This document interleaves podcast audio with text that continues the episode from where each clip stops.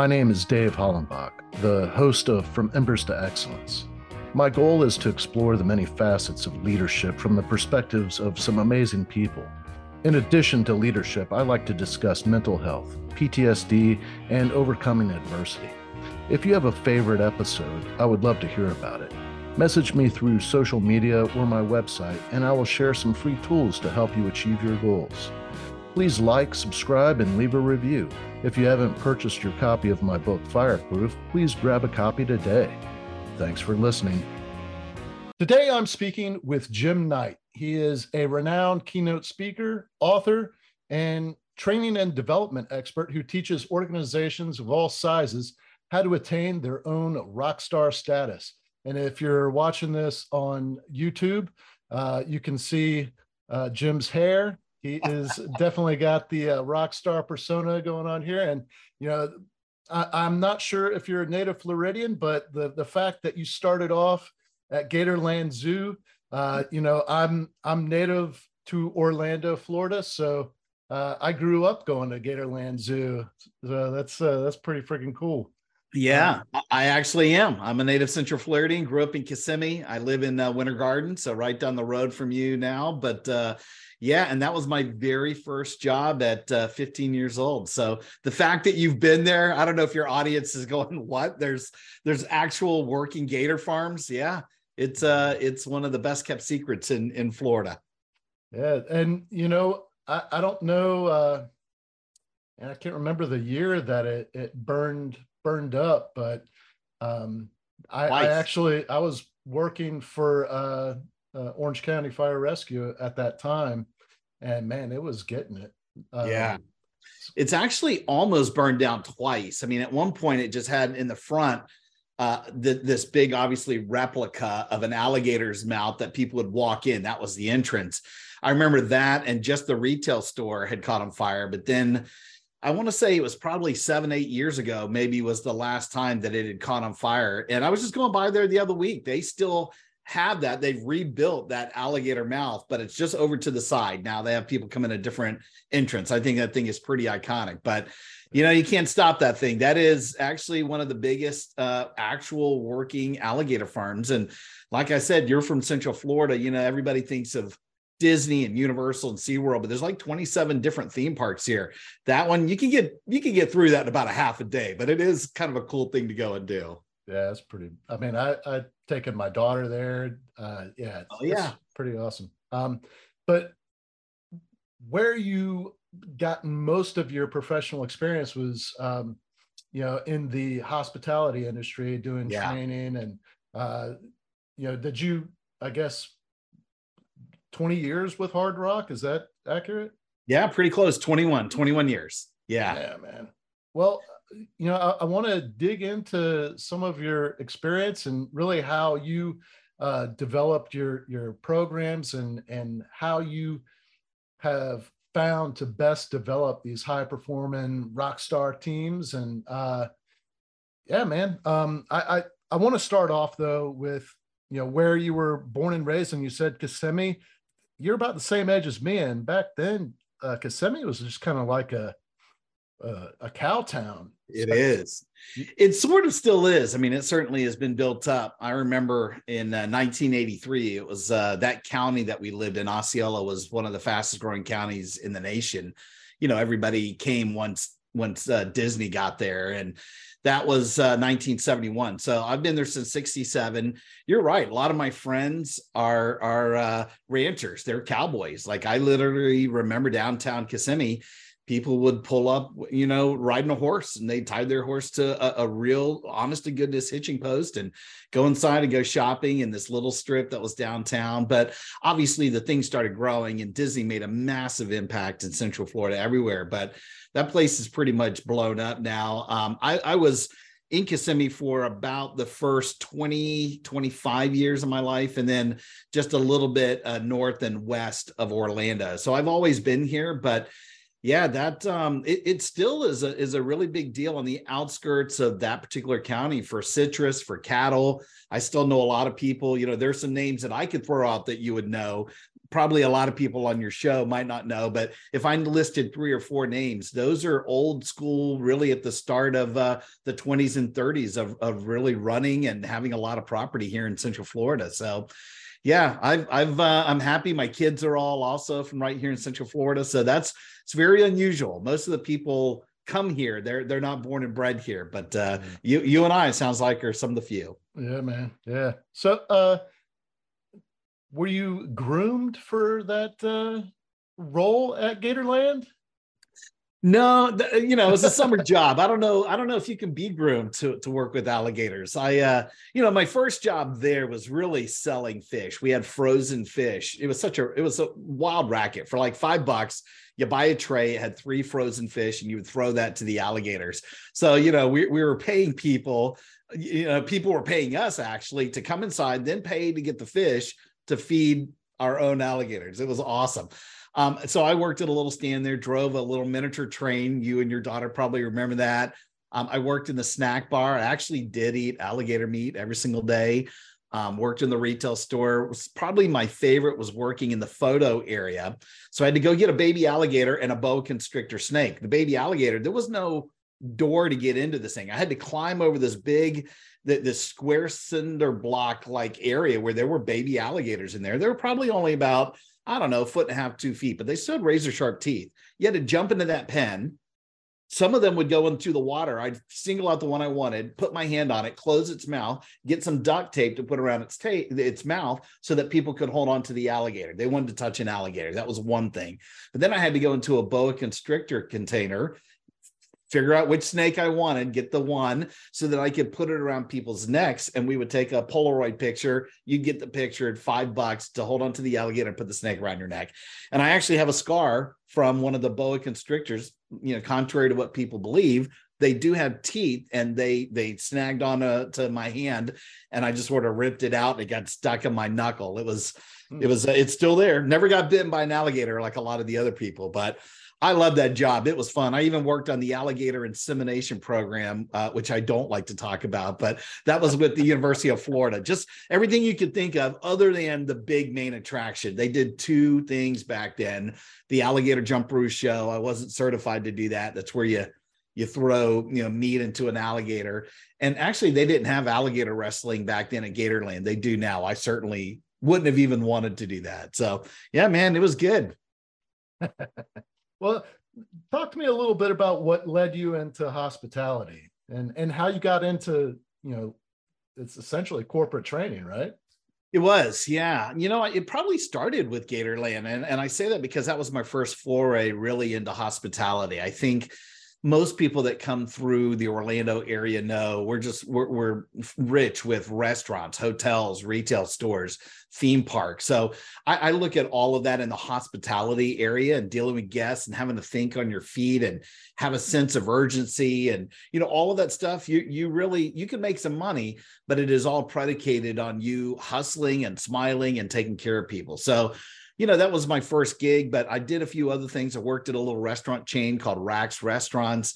Um, I had a background for three years working at Olive Garden. Um, that was back in the mid to late 80s when it was one of the fastest growing restaurant chains in the country. They were opening up an, an Olive Garden every seven days somewhere in the country. So it was crazy town. I got to be a trainer doing that. And that that really got me enough experience for me to start at Hard Rock. But before that, I actually went to school, went to college to be a musician. I thought that I was going to be a, a, rock and roll star. Um, I actually do have my degree, my AA degree in music performance and education. But, you know, my voice was very classically trained. So it's choral, church, you know, a, a few opportunities. I could still do a wedding or a funeral if somebody wanted me to go and do that but it wasn't the cool rock and roll sound. There's no way that I could hit the notes or, or or sing really great rock and roll or pop music like all my awesome musician friends. So because I found out to make a living doing that, you had to be awesome. You had to be a monster, and I just wasn't. I uh, switched careers. I got into public education. I taught school for six years, started off as a substitute teacher and then got into some full time work. I actually really like that as well. But you know, I, I, just realized, you know, uh, do, do I want to just be, let's say, a music teacher, or do I want to be a teacher of one specific topic? And by the way, I needed some money in the summer. Teachers don't make any money in the summer. So I took a summer job at Hard Rock. And the only reason I got that is because of the time that I spent at Olive Garden. So I just told that guy that was doing the, the interview, I said, listen, I, I just want to be a well paid host. I don't want to be a server, a bartender. I'm not looking to get promoted and be a tipped employee, which is kind of the way that's the pathway most people go because that's where the money is. I said, I'm going to wind up being your highest paid host. I guarantee it.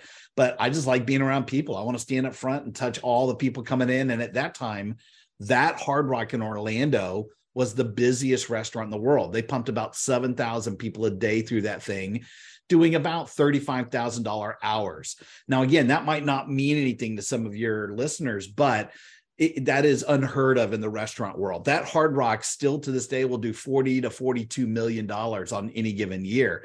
So to be up there and just, you know, make a name for yourself and and have fun with 7,000 people and and all of a sudden you know, you get recognized. People notice you a little bit more. All of the managers were trained in Orlando. Everybody, no matter where they worked at a Hard Rock in the world. Now, when I started, there were only 12 Hard Rocks, but they all came to, to Orlando. Whenever there was an opening, I got to get pulled to do that as a trainer. So I did all that for about two and a half years. Then I moved into management for a year and just because I had uh, the teaching background, I had the training background, somebody gave me a shot to just be on the training team. So I was just, I started off honestly, Dave, as a corporate trainer. I was working, let's say, on the employee manual or shooting some videos, small little stuff. But then, you know, you wind up getting more and more responsibilities. And ultimately, when my boss moved on, I took over his role and just wound up having this great team of nine people and pretty much anything you can think of from a training and development standpoint. Print e-learning video instructor led opening up properties. I opened up about 60 hard rocks around the world. Um, you know and, and my hair didn't go up back then. It went down. I had a long mullet. I had two and a half feet that i could sit on. So somebody was paying me to go and talk about stuff that i already loved and i could look and be and say and do whatever man, there, there was no reason for me to leave. And that's honestly the culture, the people. That's why I hung around for over two decades. I've absolutely fell madly in love with that brand. Talk to me a little bit about how you made the the transition into into speaking. Um, you do keynotes and all that. Like, yeah. Tell me a little bit about that, and and maybe some of the the gigs that you've had uh, since leaving the Hard Rock.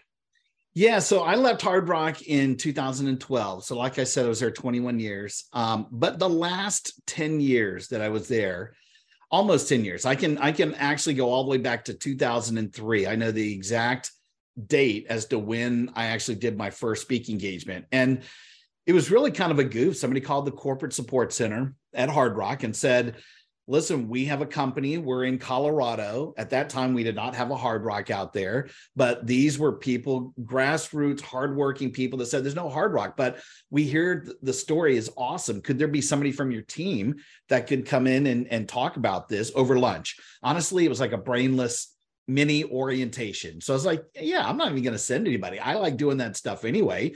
I just went and spoke over lunch. Had no meaty topic. It wasn't like leadership and culture and service and all that. I just told the hard rock story. And in that hour, exactly what you would think happened. There was somebody that was in the back of the room and they came up afterwards and said, Hey, can you come do this at my company? And how much do you charge? And so that's really when the light bulb was like, oh, you can make money doing this. And, and I, you know, I probably went very, very low on that dollar amount. Um, but but once you do that, it just sort of snowballs. So I started doing it on the side as a side hustle. But I really wanted to make sure that I wasn't doing anything I wasn't supposed to do with hard rock, um, you know, and I want to make sure there was no conflict of interest. So, although my boss knew that I was always doing this on the side, I did charge people, but I never took any money. I gave it all to Hard Rock. So now I'm a training and development guy as a revenue generating initiative, which doesn't happen. We spend money. The fact that I was making money was crazy. So now I'm funding different initiatives. I can hire a few more people. I never ever went over budget ever because I could just pull from that little, you know, repository of money that was coming in. So I think when I left in 2012, I was probably doing about one a month. Um, you know, which is respectable. That's not what most speakers do. Most of them will do a lot more than that. But to be doing 10, 11, 12 on the side, making some dough, thinking they're just falling in my lap. I'm not even really trying. I'm not marketing. I'm not crazy busy thinking about it. It just happens. And and as time went on, I also weaned myself off of hard rock. I wasn't talking about the story. I started to teach a lot of things that I was doing in our corporate university or things that maybe I felt like I had some experience, some knowledge. It was in my wheelhouse. So I, I just, when I finally got to the point to say, man, I love this gig, but I'm probably in everybody's way. I got several people that are promotable. I've been here a long time. We've won every award I could think of in print and video and e-learning. I just said, I think I'm going to make a run at this and just jumped off the deep end. And uh, man, I've never looked back. I, I had an absolute blast doing that. Um, you know, at one point I was exclusive with the speaker bureau. Now I have a speaker agent that works on my behalf and I can talk about some of that stuff. But man, I, I probably, I run the gamut. I've had my first year, only had about 20, 22, I think, speaking engagements. Um, at a year that I had almost 100, there were like 95 engagements. And then COVID hit and we had nothing, zero, no money coming in at all. There's no events, nobody's traveling. So we started to do more of this. You know, it, if there was ever a silver lining because of the pandemic, all of my speaker friends, including me, we invested in lighting and cameras and and made sure that we could do more of this virtually versus one on one. And even now, uh, I, am probably do about one fifth of my engagements are in fact virtual, and I'm still doing 40, 45 engagements. So it really depends on what's going on in the world. But uh, this is what I do for a living. I have some other businesses on the side, but the, the, the keynotes that that's my absolute love. That's my jam. And then also you've got a podcast. So yep. How how did you end up uh, falling into that? Yeah, so my business partner, his name's Brant Menswar, um, who's also a keynote speaker, and we're both authors. Um, at that time, I was exclusive with the bureau, a speaker bureau, who again they go out and hunt for you. They're marketing all the time, and they'll take a percentage of whatever it is that gets booked.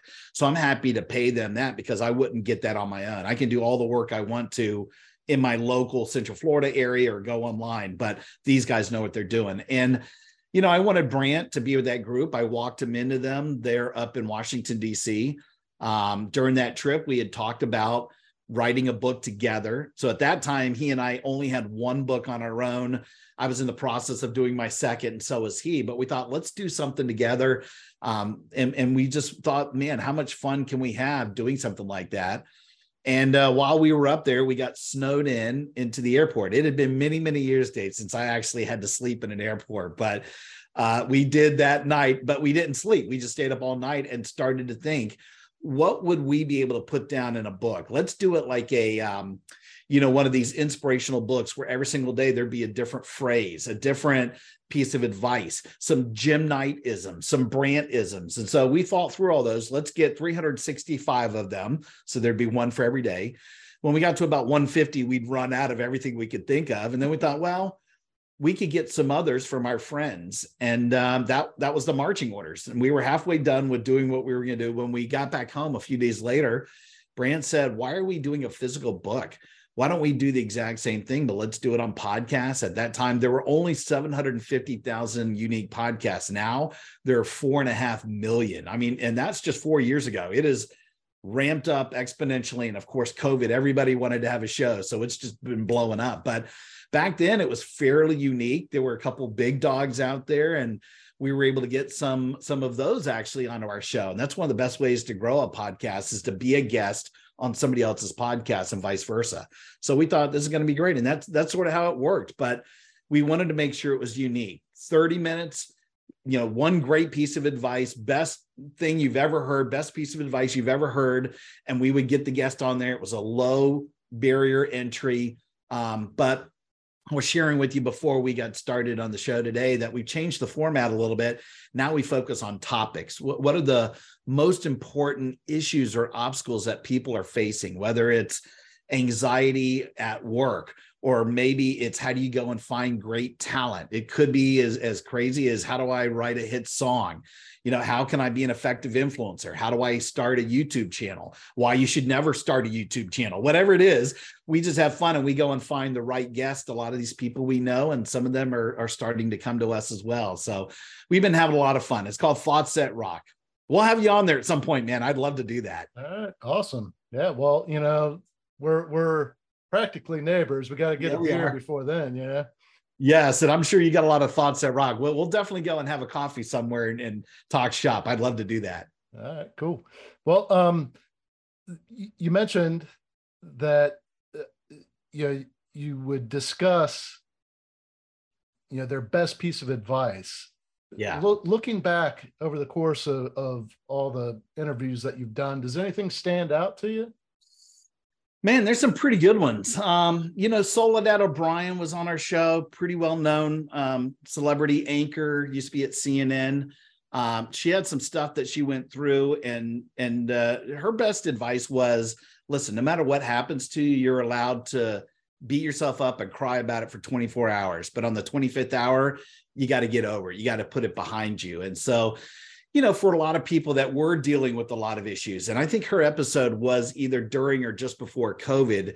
Certainly, there's been all kinds of things that people go through now, but I thought that was pretty good. You know, it's going to take people a little bit longer uh, to get over some things, whatever it is. But she said, bawl your head off, get all that out of your system. You're allowed to boohoo for 24 hours and then move on and be positive. And I personally am already a pretty positive guy. I'm a believer in Norman Vincent Peale, the power of positive thinking. I think when you throw that out there, a bunch of awesomeness occurs. And I've sort of lived my life through through that lens. But you know, I've, I've got issues as well. My father died last year of colon cancer. Um, was a firefighter as well. That was his background. He was actually volunteer firefighter, a captain in uh, Osceola counties uh, system that was probably about 20 years ago, also a policeman and, and did a whole bunch of other things. But really helping people and being of service to people was his life. And that really affected me a lot. I wound up, luckily, I was in a position that I could take off 28 days in a row to be with him in his hospital and, and through the end of his life.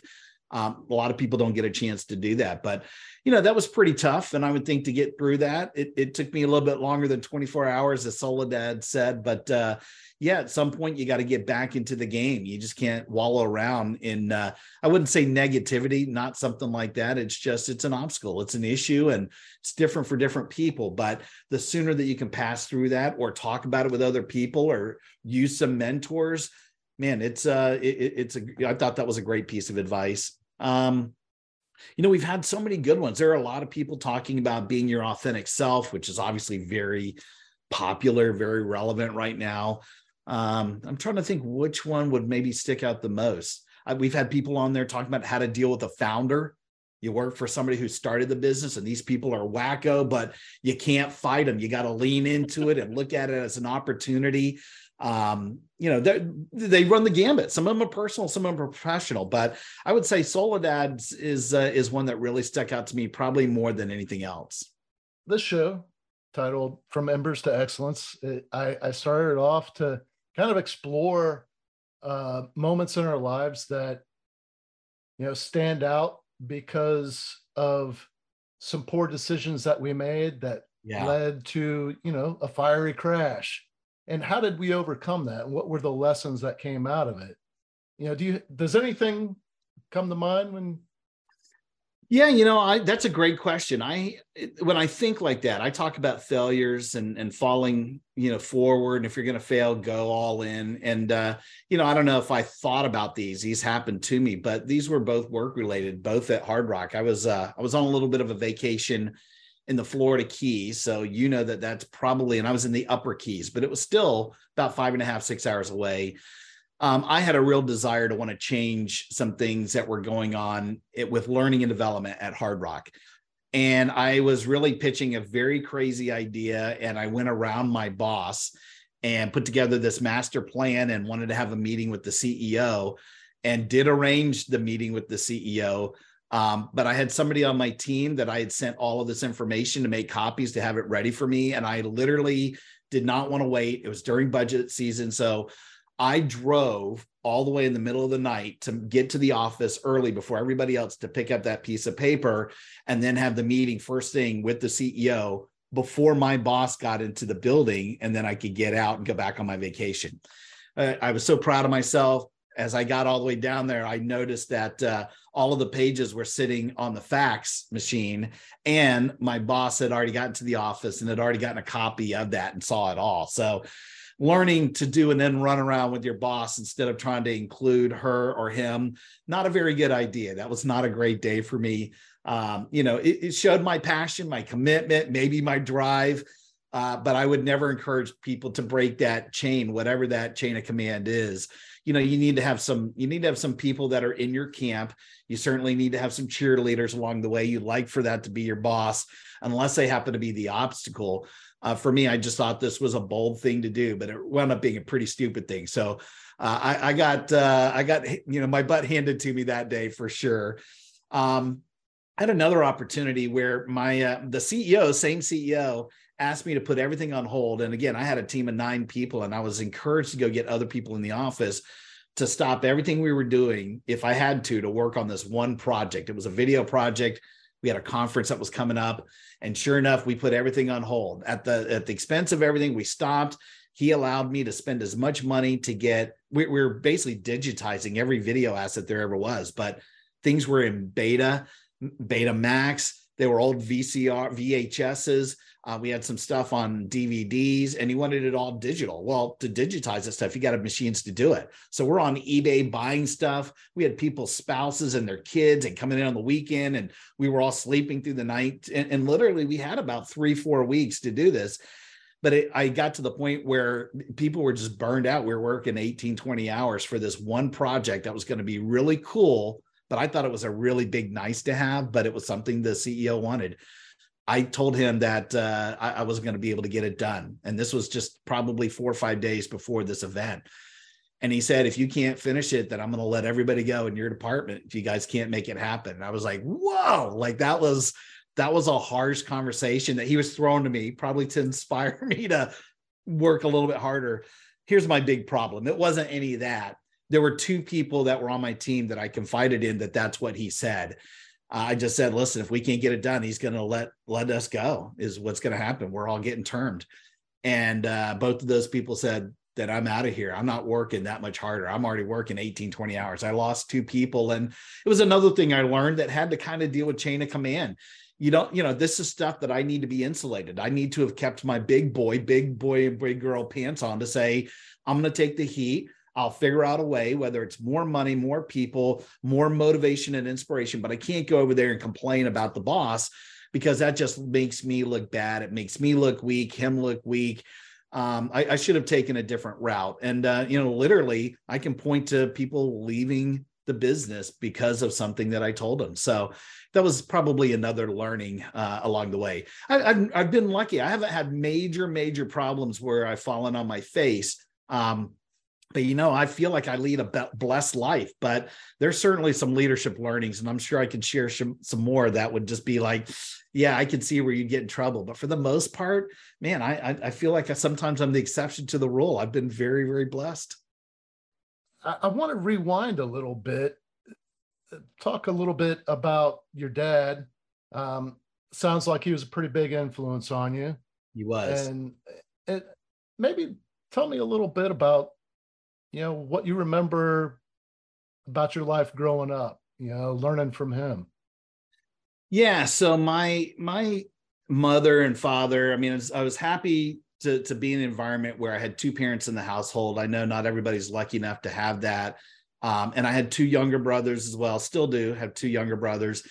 And to have the, these three kids and a dog and we lived in a neighborhood that you know, wasn't exactly the, the, greatest. I would say maybe they thought of themselves as middle class, maybe even a little bit lower. We never had any money, um, but never ever felt like we didn't have any money. You know, we still went out every once in a while. My mom cooked regular meals. My my mom and dad both worked. You know, at one point, one of my brothers got into a car accident. My mother wound up taking, you know, a leave from a job and just never went back. She never worked after that, staying with him and became, you know, really more of a housewife especially in her later years. She's still alive.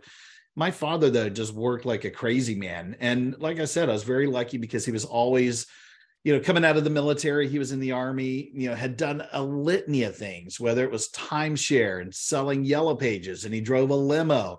But when he was a policeman, firefighter, he was security, um, actually for our, our governor as well for a while you know, he was kind. We used to get a Christmas card from Pat and Dick Nixon from from President Richard Nixon. You know, he knew a lot of people in Army intelligence and and uh, really at FBI and Secret Service, and so it's kind of cool to know him like that.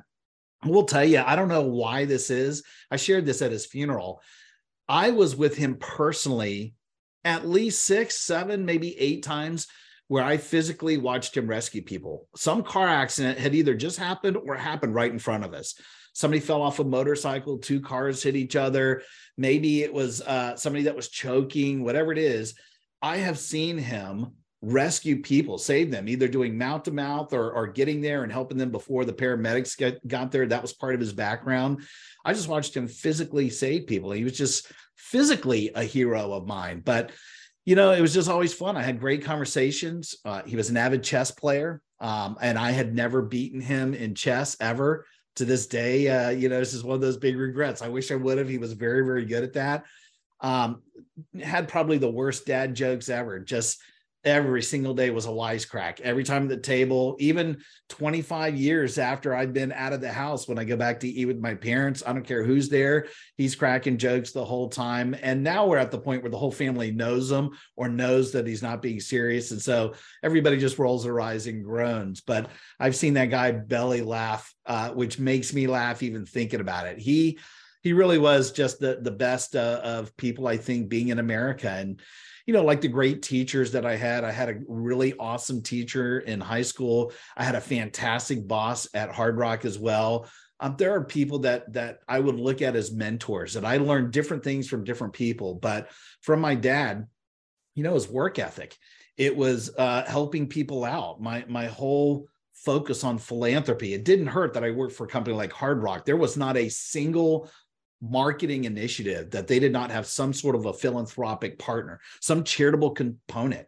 And they would have words on the wall like love all, serve all, take time to be kind, all is one, save the planet. That's on every building. And it's not words on the wall. If anything, it helps people stay grounded so that we're not, you know, liar, liar, pants on fire, that we actually did the things we said we were going to do. So that helped being there. But really, that was already ingrained in me. I already had human behaviors long before that because of my parents. And, and even today, I do talk about this even from the stage or in my books.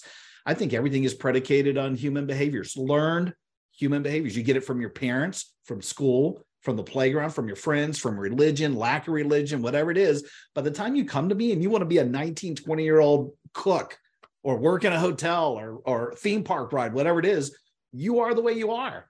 And if your natural disposition isn't to smile or have a great personality, you're you're not going to be of use to me you know? You have to work hard at that if that isn't something that you've been taught. So people that don't have a sense of urgency or an attention to detail or can look somebody in the eye or even even skills they don't know how to use a mop they've never been taught how to count back change you know these people have to take a chance on them at some point some business to say all right i'm going to teach you those skills but those are life skills that you and i dave probably got a long time ago people aren't getting that now so, you know, I just I know that my mom and dad, in lieu of school, although I had fairly good education, they really went out of their way to make sure that I was prepared for life in general. And, and they never paid for anything for me. I had to do it all on my own. I would have liked to have gotten a car from my parents or my school or insurance, or whatever. I luckily I got a full scholarship in music. I went to the auction, I bought my own car. Like I had to do all of that. But even that to me, makes you better grounded for future life, whatever's going to come your way. But I will say, my mother and father, both of them together, but my dad, probably just from a hardworking mentality, probably influenced me more than just about anybody else. Well, you've mentioned your books several times. I, you know, coming into this, I didn't realize that you were an author. Yeah. Uh, uh, I I would have picked up one of your books. I could so that's all right. I'll pick one up for you. all right, cool. I'll send I'll send it to you. This is my first book. It's called Culture That Rocks.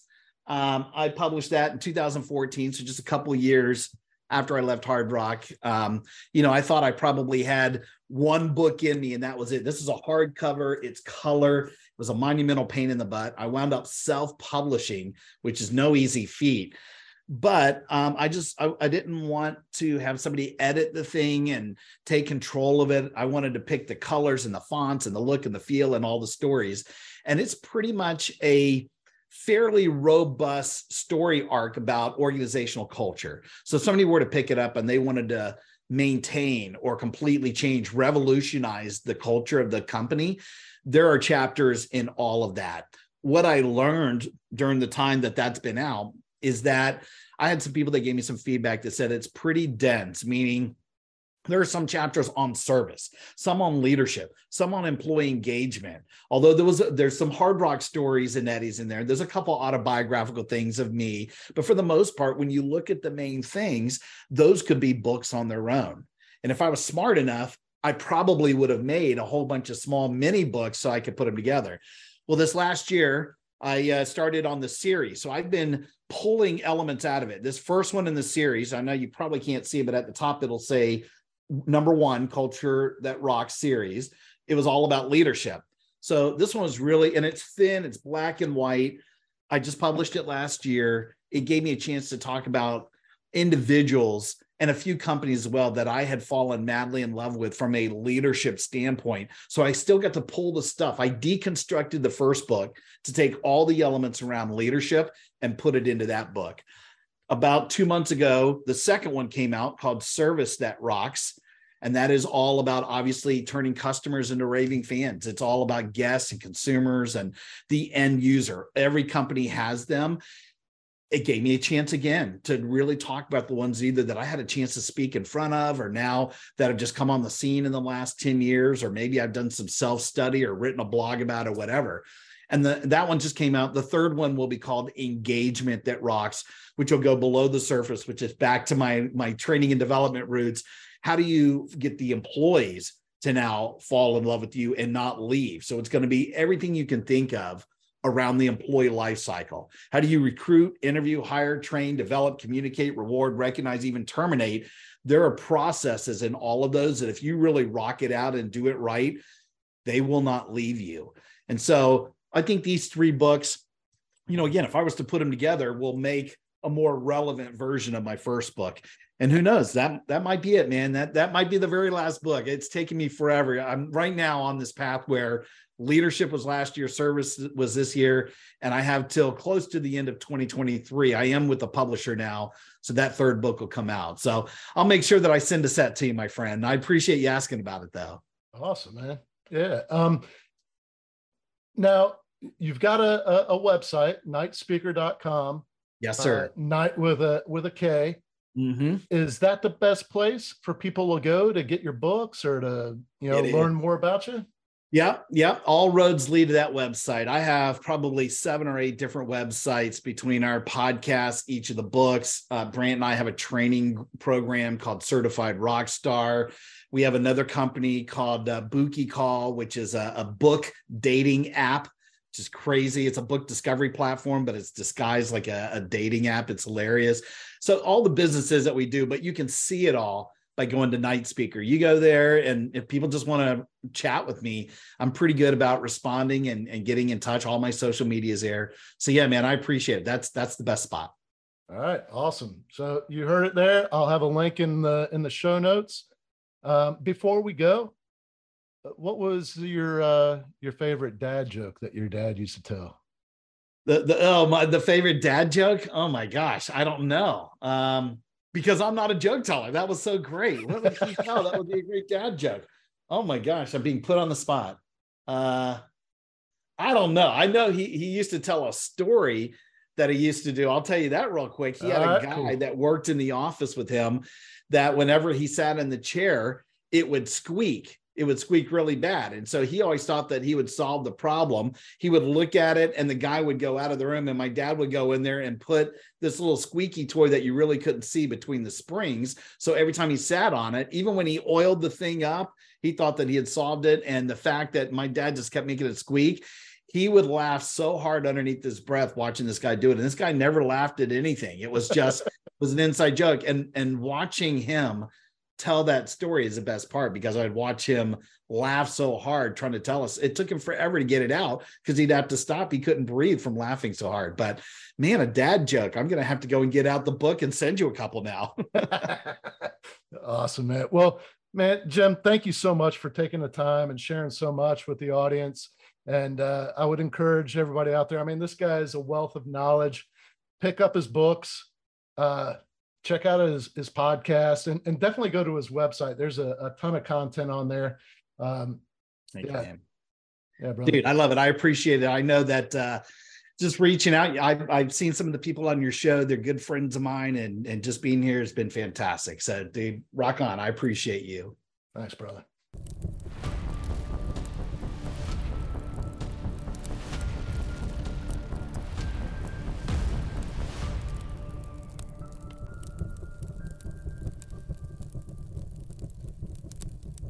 Thank you for listening to this episode of From Embers to Excellence. Please visit hollenbachleadership.com for additional content, and don't forget to like, subscribe, and leave a review.